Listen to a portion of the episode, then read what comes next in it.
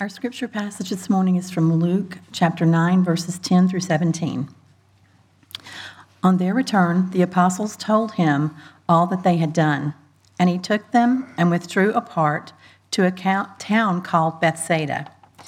When the crowds learned it, they followed him, and he welcomed them and spoke to them of the kingdom of God and cured those who had need of healing. Now the day began to wear away, and the twelve came and said to him, Send the crowd away to go into the surrounding villages and countryside to find lodging and get provisions, for we are here in a desolate place. But he said to them, You give them something to eat. They said, We have no more than five loaves and two fish, unless we are to go and buy food for all these people. For there were about 5,000 men. And he said to his disciples, Have them sit down in groups of about 50 each. And they did so, and had them all sit down. And taking the five loaves and the two fish, he looked up to heaven and said a blessing over them. Then he broke the loaves and gave them to the disciples to set before the crowd. And they all ate and were satisfied. And what was left over was picked up 12 baskets of broken pieces.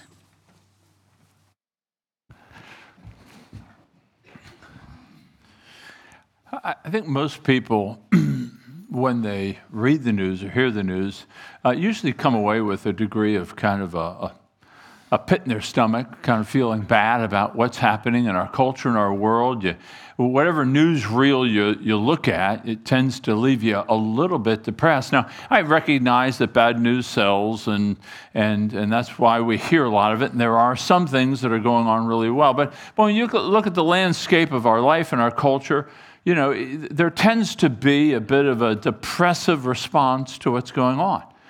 And, you know, we kind of live in this world of, it, it seems like a world of desolation and, and declension in values and, and threats and uncertainties and so forth.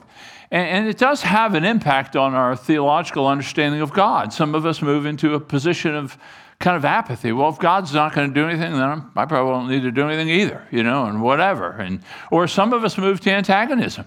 You know, we get a little frustrated with God. If got all the power, then why don't you do something about the place? It's kind of going to ruin. And, and so, you know, we can tend to move in one of two directions. I, I think that the reading today, this miracle of the 5,000, I think it actually kind of leads us to adoration, leads us to worship. It leads us to a different perspective on how we look at this world. you know, in this meals with Jesus or dining with Jesus, we, we pivot kind of.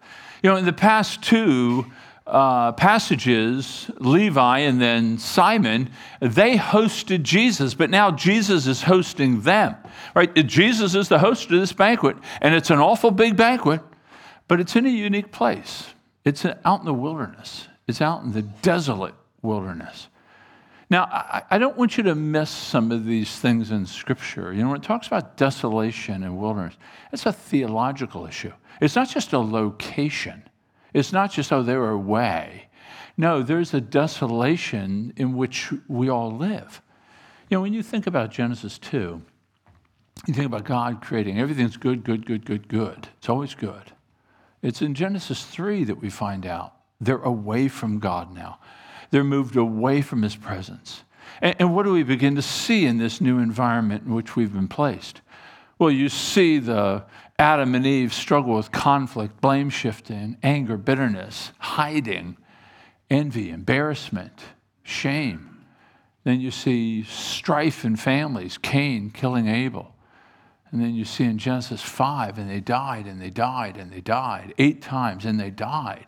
This is a picture of the wilderness. It's, it's a picture of where we live. It's a, it's a picture of our life apart from God. We know this. I, I mean, it, we, we, we try to think that, you know, it's good. We buy t shirts, life is good.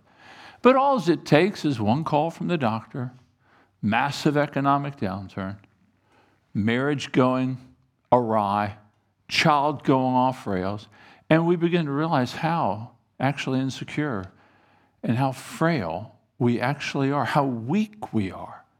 And it's Jesus meeting them in the wilderness that's really significant here. He's going to feed them. He's hosting a banquet in the wilderness. The form of this passage is called a miracle story because what it's doing is uh, miracle stories are intended not to show flash and bang, but to show the character of who this Jesus is, so that you're going to read it and say, Who is this man? I mean, who, who is he? Who is he that he can do these things? That's what it's meant to do. Now, this miracle story is unique in the sense that it's the only miracle, except for the resurrection, that's in every one of the Gospels. It's the only one.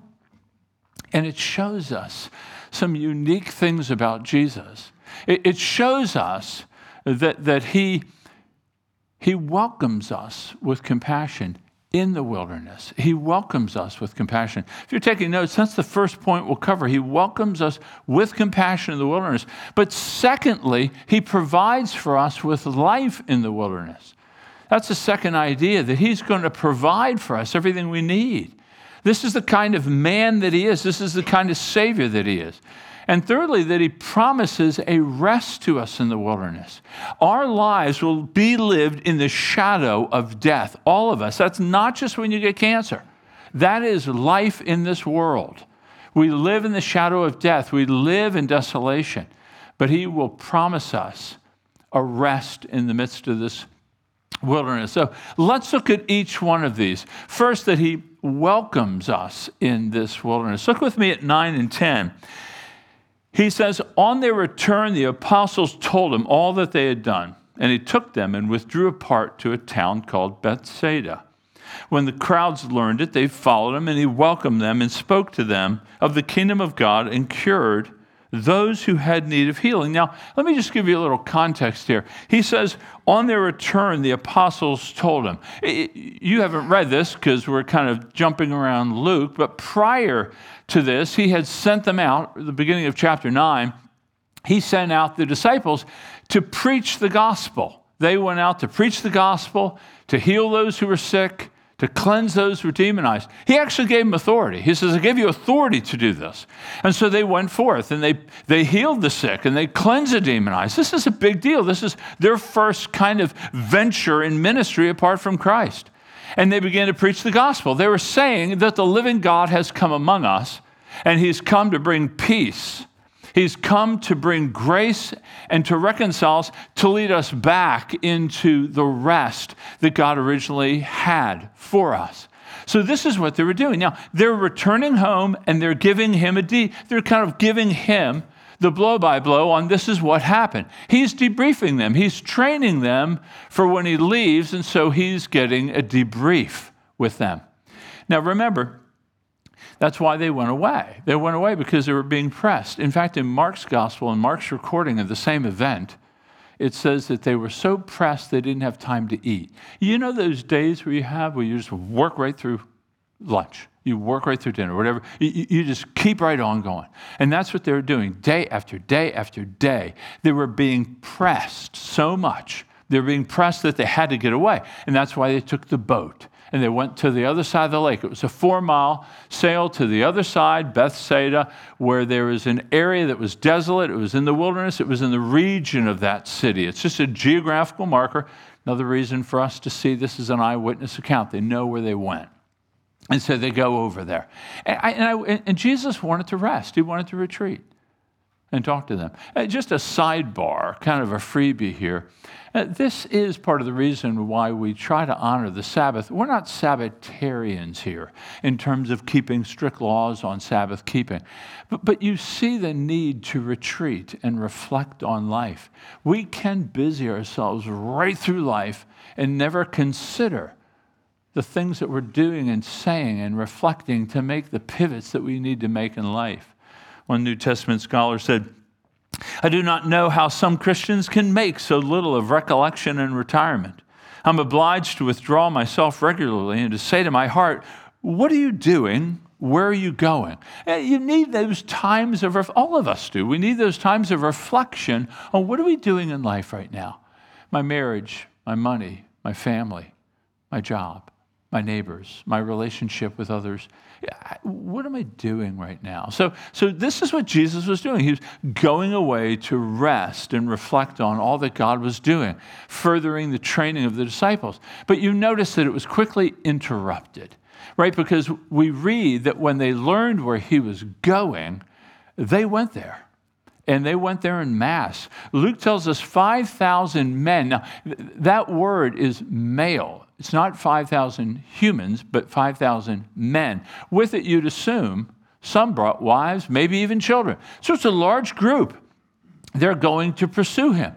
Now, listen, you know that we live in desperate. Why would close to maybe 10 to 15,000 people either make an eight mile journey around the northern tip of the Sea of Galilee or sail four miles across to find him? They're desperate. I mean, these are people who are they're sick, they're tired, they're hungry, they're living a difficult life. That's why they're coming after him. I mean, that's a massive amount of people to pursue one man. And so they, they come upon him. But I want you to see what Jesus does. He welcomes them. Uh, he welcomes them with compassion and tenderness. Can you imagine how tired he was? The people fatigue, people, person after person, one problem, next problem, next problem, next problem, preaching, teaching, healing. He, and he welcomes them. Each one. He doesn't rebuff them. He, he doesn't turn them away. He doesn't get upset. He doesn't say, I need me time. He doesn't say that. He, he just welcomes them. I mean, you, you know, look at our own lives for a minute. When you're having a trial in life, it's easy for you to say, I, I can't serve you right now. I, I mean, don't you see what I'm in? I'm in trouble right now. I can't make a meal for so and so. Or, or we have some other, we hear bad news, bad news.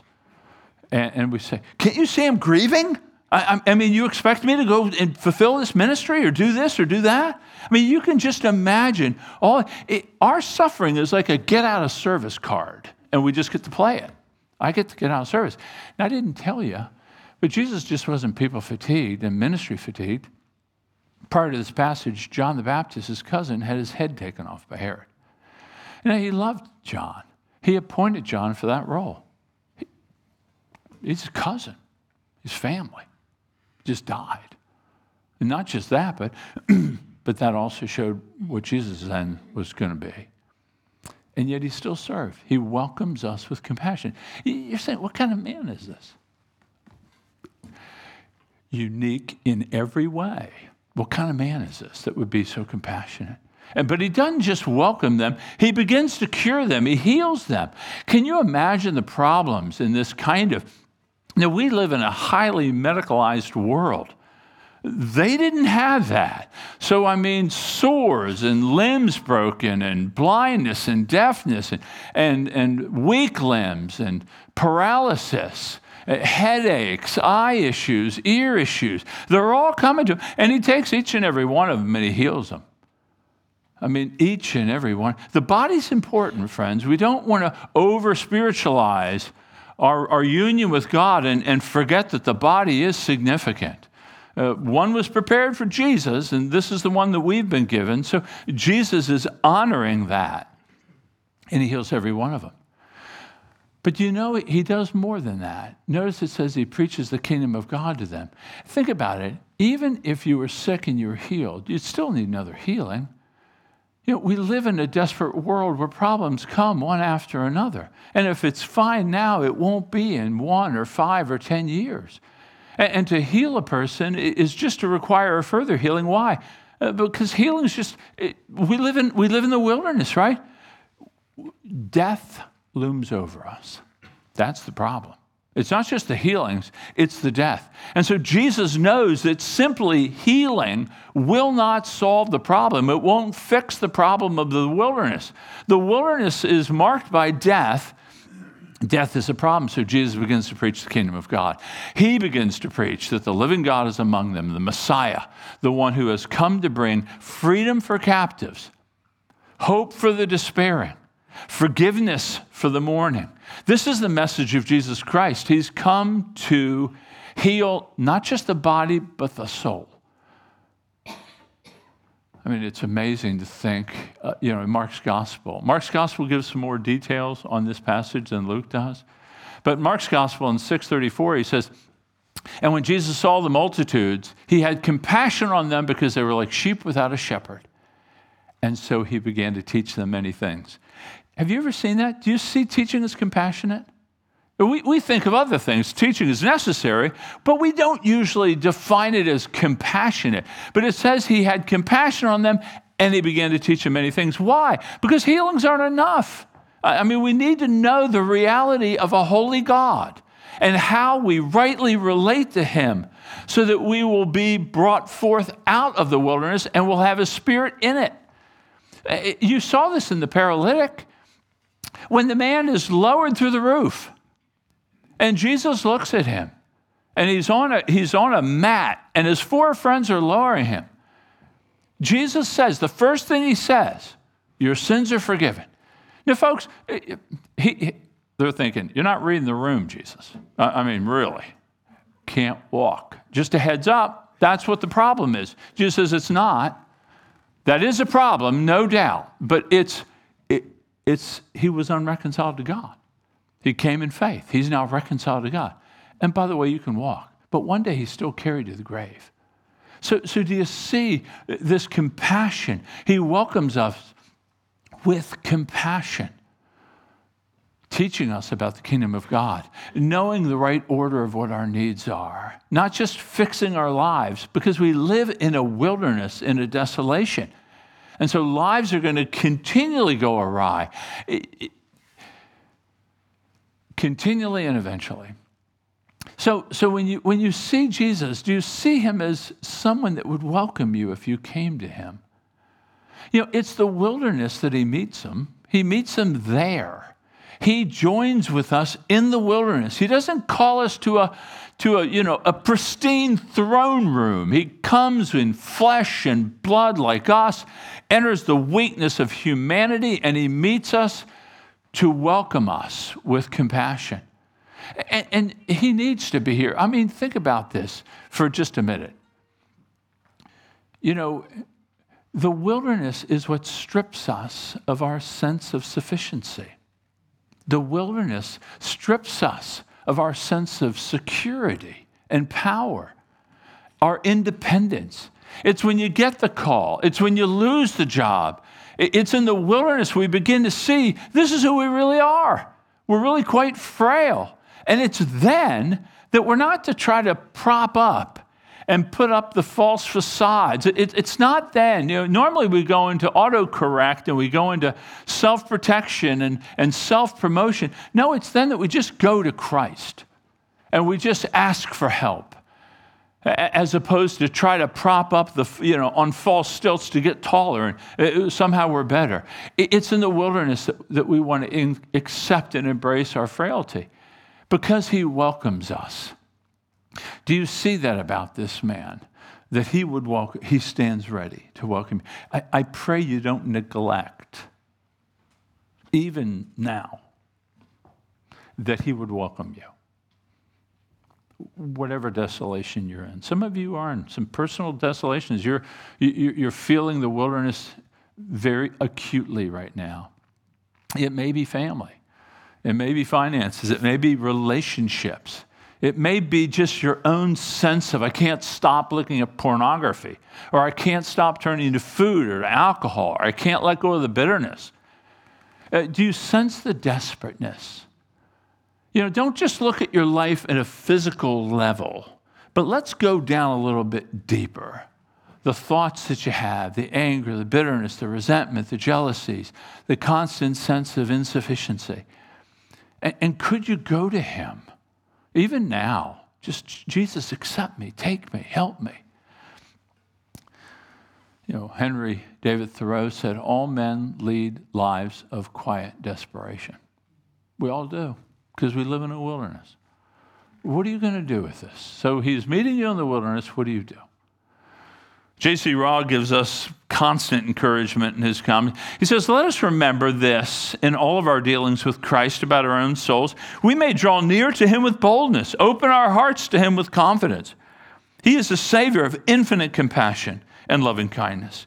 He will not break the bruised reed. He will not quench the smoking flax. The secrets of our spiritual life may be such as we would not have our dearest friends know. The wounds of our consciences may be deep and sore and require most delicate handling, but we not need fear anything if we commit all to Jesus, the Son of God. We shall find that his kindness is unbounded, unbounded. So, friends, just invite you to the one who is full of compassion and meets us in the wilderness. That's the first thing we see here. He welcomes us in the wilderness. Secondly, we see that he provides for us in the wilderness. This is beautiful. Look with me at 12 to 16. Now the day began to wear away, and the 12 came and said to him, Send the crowd away to go into the surrounding villages and countryside to find lodging and get provisions. For we are here in a desolate place. But he said to them, You give them something to eat. They said, We have no more than five loaves and two fish. Unless we are to go and buy food for all these people. There were about 5,000 men. And he said to his disciples, Have them sit down in groups of 50 each. And they did so and had them all sit down. And taking the five loaves and the two fish, he looked up to heaven and said a blessing over them. Then he broke the loaves and gave them to the disciples to set before the crowd. Okay, this is where it gets, I think, really quite interesting. I mean, take a, take a gander just at these disciples for a minute. I mean, it says the day's wearing on and they're wearing out, no doubt. You know, they are just tired, plumb worn out. And, and what are they going to do? Uh, maybe they came with great motives to Jesus. Hey, we're looking ahead, Jesus, and they're getting hungry and it's getting dark and we got to do something with these people. Uh, or, or maybe they came with some degree of resentment and frustration. Said, Jesus sent them away. Listen, all day long, Nobody's leaving. Nobody's leaving. They're hungry. They're in a desolate. Nobody's leaving Jesus. I, mean, you, you, may have a, a concert or some sort of. We, there are 5,000 people there, and then, you know, three hours later, there's 3,000 people there, and then a few more hours, there's 1,000. Nobody was leaving. Why? Because of the teaching, because of the care and the ministry. And so they say, they're confronted with this situation. They're his disciples. They just came back from the mission trip. And what's their suggestion to this problem? Send them away. Send them away. Uh, let them go to the towns, you know, but, but we can't take care of them here, so send them away. And what does Jesus do to that? I mean, Jesus says, you give them something to eat. Now, that wasn't a suggestion, that was a command, and you is emphatic. So, in the order of a Greek sentence, they'll put certain words in the front of the sentence to really emphasize it. So, when you're reading it, you give them something to eat. So, Jesus is turning on them and saying, You do it. Now, maybe there's a degree of sarcasm. They said, Well, we got five loaves and two fish, as if that's going to scratch the itch, right? Or, or, or, even this idea that they can go to surrounding towns. Or even in other gospels, it says, you know, we can go buy food for them or send them. This was an agrarian society. They didn't have an infrastructure with hotels and restaurants. You know, sometimes a convention can come to a town and they can't handle them because they don't have the restaurants and the hotels for them. Uh, it's a, it's a silly suggestion. Why would Jesus ask him? Why would Jesus say, You give them something to eat? Well, John 6 tells us that he was testing them. He wanted them to see that they're looking at the problem and not at Jesus. He wants them to see their absolute insufficiency. He wants them to see their inability. But that doesn't matter. They need to see it, but it doesn't stop the service. Guess what Jesus does? He says, You set them in groups of 50. Uh, probably a little reminiscent of how Israel gathered around the tabernacle in the wilderness. Because remember, they're in the wilderness. So you begin to get let, let your mind drift back to the wilderness. They're gathering groups of 50. But can you imagine the disciples, what they were thinking? What's he going to do? We got them in groups of 50.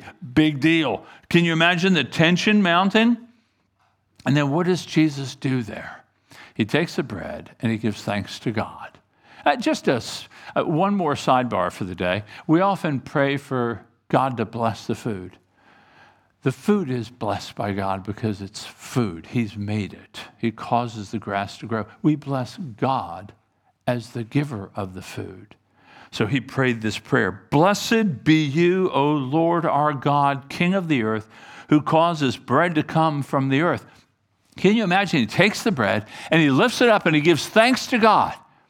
And can you imagine when he prayed that prayer? I don't know, perhaps all the 5, 10, 15,000 ever, Amen. Yeah, that's what they would pray each night. Blessed are you, Lord God. And so Jesus takes the bread, he lifts it up, he gives thanks, and he breaks it, and then he gives it to his disciples the tense of that verb is that he gives it and gives it and gives it and gives it. Can you imagine? They come back and they get more basket, another basket full. It's multiplying in his hands. It's just being produced. Your mind goes back, if you will, to God giving bread from heaven. Here, the living God is among them, giving bread to all the people, basket after basket after basket. So little. You know, if this were a fable, you can imagine this would have just been amplified. But he says it so simply. He lifted up the bread, gave thanks, broke it, and distributed it to his disciples. That's it. Who saw it? I don't know. The disciples were running just from group to group to group. He's giving it to them. It, he's creating it out of nothing. Ex nihilo. Literally out of nothing, just, just giving bread. I mean, I, I can't even imagine what it'd be like. Sheer, sheer glory right there before them. Just like God gave bread from heaven, the Son of God now giving bread in the desert, same place. It, it really shows us Jesus as the shepherd. You know, a passage of scripture we don't often t- turn to, to to see Jesus clearly is Ezekiel 34. In Ezekiel 40, 34, God has chided the leaders of Israel for failing to shepherd the people. And God says in the second half of the chapter, He says, I'm going to shepherd you. I will shepherd you. And this is what he says in 34. He says, I will set up over them one shepherd, my servant David, and he shall feed them, and he shall feed them and be their shepherd. Now, the only snag about this is Ezekiel is a couple hundred years past David. So, who is this David that he's speaking of? It's the son of David, Jesus Christ, son of Abraham, son of David. So, here Jesus is walking out his role. He's fulfilling the promise of God. My shepherd will feed you. And Jesus is feeding them. It's incredible to think about Jesus in this way. Do you see him as sufficient for all of your needs while you're in the wilderness? I mean, do, you see him that way? Have we lost a wonder over who is this man? I, I, mean, you think about God in Genesis 1 let there be light, and there is light. Jesus brings forth bread he creates matter out of nothing. I mean, he brings things to be that are not. He, he calls into existence things that are not. He speaks and it happens. He promises and it's fulfilled. I mean, I mean, this is Jesus Christ that we're being introduced to. I mean, it's, he, he gives life to our dry souls. He wakes us up to himself. I mean, uh, friends, if you're here and you're not a Christian or you're not sure where you are, this is the Jesus that we come to in faith and repentance. This is the one that we come to, seeking a peace and a rest in the midst of this wilderness. It was, it was this one that said, Come to me, all you who are labored and heavy laden, and I'll give you rest. I'll feed you. And, and, and for, the, for the Christian, even the straits that you're in right now and the despair that you're fighting, this is the one that we appeal to. This is the one that we ask for grace, that we come to faith. The disciples didn't think he, they looked at the problem, but they didn't look at the person. And, and we've got to stop looking at the problem and start looking at the person. Now, this doesn't mean that he's some kind of he's some sort of genie in a bottle that you kind of rub and he comes out and fixes the problem, but he, he will either meet us in the wilderness, he'll deliver us through the wilderness, he'll remove us from the wilderness. It really can vary. But he's there with us, welcoming us with compassion and power. I hope this is how you see him because this is how he is revealing himself. Miracle stories are for the intent for us to see the character and nature of Jesus. It's not you know, a solution to our problems. It's a display of the person who will lead us. But I, w- I would just draw one more, one more takeaway out of this. he uses ordinary men and women to do this. You, you, see, that's the point of involving the disciples. He says, You give them something to eat. Uh, he gets them. They are the ones that bring the little, the paltry amount of food that he uses. They distribute it, they collect it. In other words, he's using them to do his work. He takes what we have, as, as small and as inadequate as it is, and he accomplishes what we can't do. But he uses us. This is incredibly both, it's sometimes intimidating what he asks us to do, but it's intoxicating that he would actually involve us in his process so that we are part of this expanding kingdom. Do you realize he uses what you have, even though you feel like you're so inadequate? He uses your inadequacy to show you his sufficiency. That's why he draws us into deeper waters that we don't think we can swim in.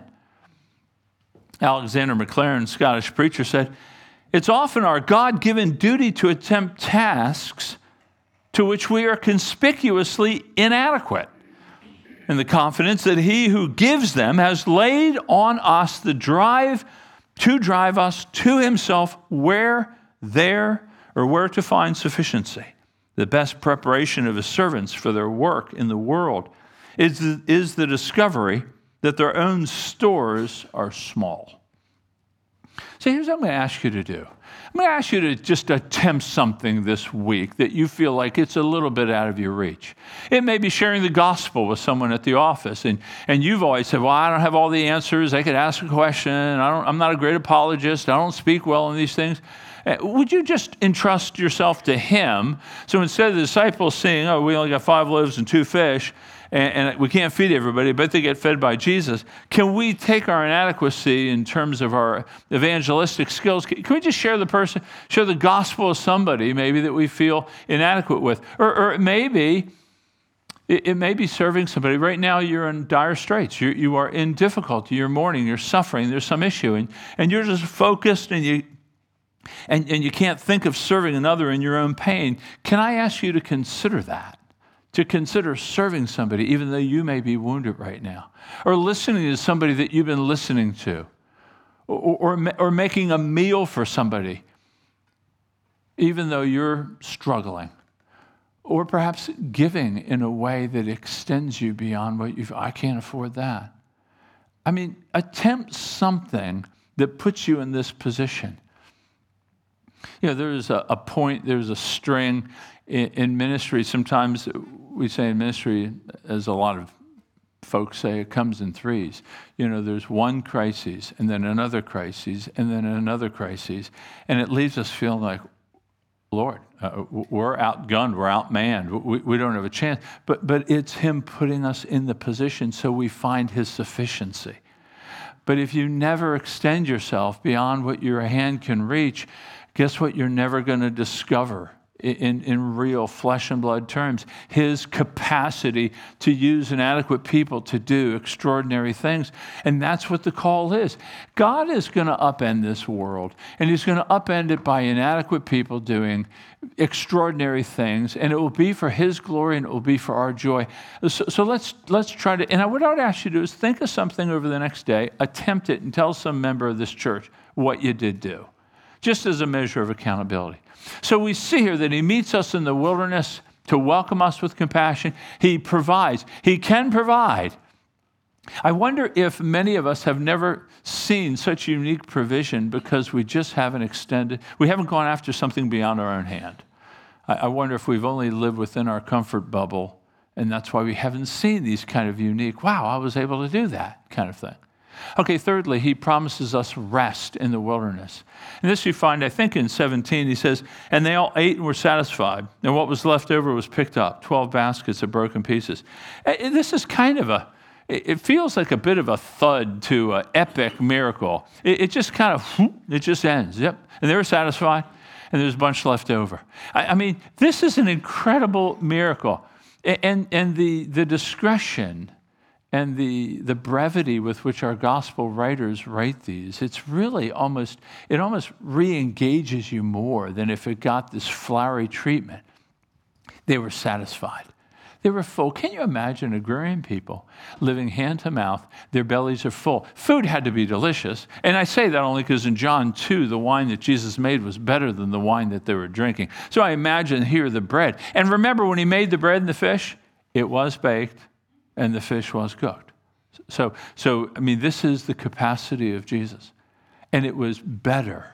And they were full. They were satisfied. They were content. Their bodies were healed. I mean, can you imagine the joy that they had?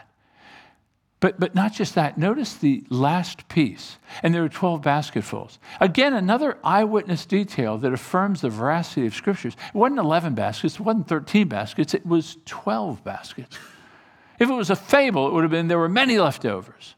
But no, the specificity, there were 12 baskets. And if someone to draw a connection between 12 baskets and 12 apostles, and other preachers can spin more yarn with that stuff than I can. I just think it really shows a divine generosity. I mean, here it is. He fills us and he satisfies us. And you know what? There's 12 baskets left over. How many times do we think God is stingy with his grace?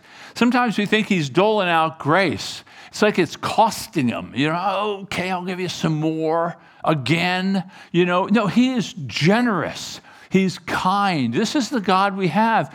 Week after week, you know, you, your mind's move in a certain direction, and yet here the word is bringing you back to a proper understanding. He's a generous God that gives excess. So when Jesus was giving them rest, what kind of rest do you think he was giving? Because you know, this rest and comfort, they'd be hungry again in another six hours. See, I think this is a foretaste just like a lot of the miracles, all the miracles in the Bible aren't, aren't kind of just, wow, look at that power. He's showing us a picture of a kingdom to come. All the miracles are doing that sight for the blind, hearing for the deaf, cleansing for the demonized. They're all showing us of an age to come that is like Eden, but better. That's what the miracles are for, not just to display that the presence of God is among the people. It was to evidence the character and the person of Jesus, but it was also to, no, this is what we have coming. An age where there'll be no more death, dying, pain, mourning.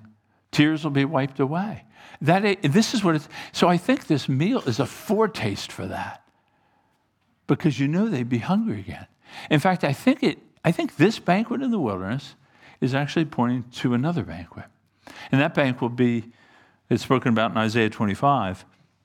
On this mountain, this is a banquet that we are to be looking forward to.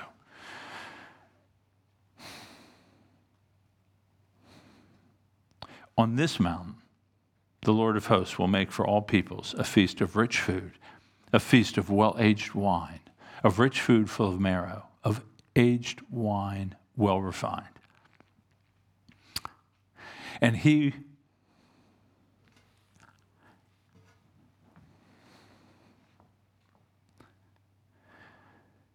He will swallow up on this mountain the covering that is cast over all peoples, the veil that is spread over all nations. He will swallow up death forever. The Lord will wipe away tears from all faces, the reproach of his people. He will take away from all the earth, for the Lord has spoken. It will be said on that day Behold, this is our God we have waited for him that he might save us. This is the Lord. We have waited for him. Let us be glad and rejoice in salvation. Do you see the banquet that he's providing in the wilderness is pointing to the banquet that is, we have waited for him. We knew he was going to do it. We've waited for him, and now he's done. And he's swallowed up the key ingredient of the desolation of the wilderness in which we live, which is death itself. Swallowed up. It's gone. Wipe away all tears no more mourning. And, and, and this banquet, the invitation is free. He says later in Isaiah, he says, Come, everyone who thirsts, come to the waters. He who has no money, come buy and eat. Come buy wine and milk without money, without price. Why do you spend your money for that which is not bread, and your, your labor for that which does not satisfy. Listen diligently to me and eat what is good, and delight yourselves in rich food. Incline your ear and come to me. Hear that your soul may live. Not eat that your soul may live, but hear. Hear the gospel that Jesus Christ has come, the Messiah, to save. He's the one. So, so this banquet is pointing to that future banquet. But how are we going to get there? What is going to bring it? Well, remember, this banquet pointed to a final rest that he's going to give to us. But how will he achieve it? Well, you see the answer around yet another meal, don't you? You know, think about it for a minute. This group wouldn't have known it. But go with me to the Last Supper when Jesus was at the table with his disciples. What does he do? He takes bread, he gives thanks, he breaks it, and he gives it to his disciples. Folks, nobody would have known, the disciples would have made the connection. The disciples would have said, That's exactly what he did in the desert. That's what he did in the wilderness. By the way, in Greek, it's the same order and it's the same words. So those disciples would have seen when he lifted up the bread, he, he gave thanks and he broke it and gave it to his disciples, and all the people were fed. And then he does it regarding his own bearing of our sin. In other words, they got it. The broken bread is his broken body carrying our sins, our shame, our guilt. He's going to bring us to that final rest through himself. It's going to be through Christ himself laying down his life, broken body, shed blood, bearing the wrath of God, that we might be reconciled to God through faith. They would have seen that. We're to see the connection right now. Now, listen, they didn't pick it up because in John's gospel, the day after this miracle, they ask him for more bread. In John 6, they say, Give us more of this bread. They come to Jesus, and here's what he says don't labor for bread that perishes, but for food that endures to eternal life. Isaiah 55, which the Son of Man will give you. He says, I am the bread of life. Whoever comes to me shall never hunger, and whoever believes in me shall never thirst. So, Jesus, hosting a banquet for thousands of people, pointing to a final banquet, a final rest, that rest comes through faith in him and faith in Him alone. Think about how we strive for contentment, happiness, and satisfaction in life. We pursue it through relationships, we pursue it through new things, we pursue, pursue it through our bucket lists or our new experience or new, new, new, new, new. And, and you know, we're constantly just like, you know, like the, following the stick, you know, pulling the carrot. We're just kind of bouncing along, never satisfied, never full. But, but it, the fullness and the satisfaction and the rest that He promises us is knowing Christ. Friends, I, I pray you know Christ. I, I, I pray, even, even now, turning to Christ. And for those of you who know Him, turn to Him and thank Him. Be grateful. He has given, He, by His own laying down of His life, body broken like bread broken, has made it so that now we can live in that wilderness right now and we can be happy people because we have a banquet that is coming. So, friends, let me give you, let me give you three charges to consider, just three. Number one would be, number one would be a, a warning of callousness to the brokenness of our world. Let us not be callous to the brokenness of the world. Uh, we don't want to just say, you know what, they made their bed, let them lie in it. No, no, no do not succumb to the callous. We are overwhelmed by the, by the difficulties of this world. We don't want to be callous to it. We want to be like Ebenezer Scrooge. Remember, he said, if the poor are going to die, they better do it and decrease the surplus, surplus population. Be done with them. That's what people, they can get callous to the brokenness of our world. May we not be that way. Jesus welcomes us with compassion. Friends, many of us are struggling. You're going to be put in the context this week to serve. Welcome people with compassion, with a listening ear, with a kind heart. Do not be callous to the world. Eh, but at the same time, at the same time, don't be overwhelmed by it. I mean, the disciples were overwhelmed. Send them away. We can't do anything for them. Let's not be overwhelmed by it because we have one who is sufficient. So I don't know. I'm going to trust the Spirit of God to lead into your lives this very week an opportunity to walk out the text of this scripture. And so, what is compassion going to look like? Uh, secondly, I would say that consider offering grace or hospitality to someone in the next few weeks around your table. We're doing this dining with Jesus so that we're learning how to minister and speak redemptively around a table with food that we can find out about people's faith. Folks, I know this is going to be a stretch for some of you. I'm just going to ask you to look to the sufficiency when you identify your own insufficiency. But you invite someone over. How long have they been in the faith? What has been their experience with God? How are they struggling? How are they succeeding? That you're talking to them, you're encouraging them. Let me pray. If they bring up a problem, let me just pray right now. God, have mercy on them and, and pray in accordance with what they've just shared with you.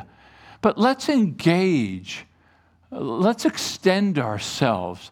I know you guys can't do it. I can't do it. People come to me. I, I had a number of phone calls this week. One, I, I had three calls in a row. And, and one was worse than the next. And I, you know I did? I called Carol. I said, You got to pray for me. I'm outgunned. I, I got nothing. I got nothing. But they all came within 12 hours. Boom, boom, boom. Just take breath away. Say, God, you got to do it. Jesus is sufficient. So, and so you, you move forward, trusting that He's going to give whatever is needed, but He'll know, and He's sufficient. He can create matter. And that was just to feed them, let alone take care of their souls. So, so attempt around a table of food. And then thirdly, let's look forward to this banquet. I mean, we, we don't want to become callous to the wilderness. We don't want to be overwhelmed by it. But you know what? As the years press on, we're tired of it. And we know if there's, there's a better banquet coming, and I want it to come. And uh, I'm looking forward to it. And I want to look forward to it with you. I want to be those pilgrims that are never satisfied on the journey. They're always got a little bit of hunger. I, I, I want where we're going. And, and, and there's that hunger that we want. So, so let's pray toward that. And let's take a moment now and ask God for grace that we might walk in this week as if our Savior has this kind of glory. And then I'll pray for us.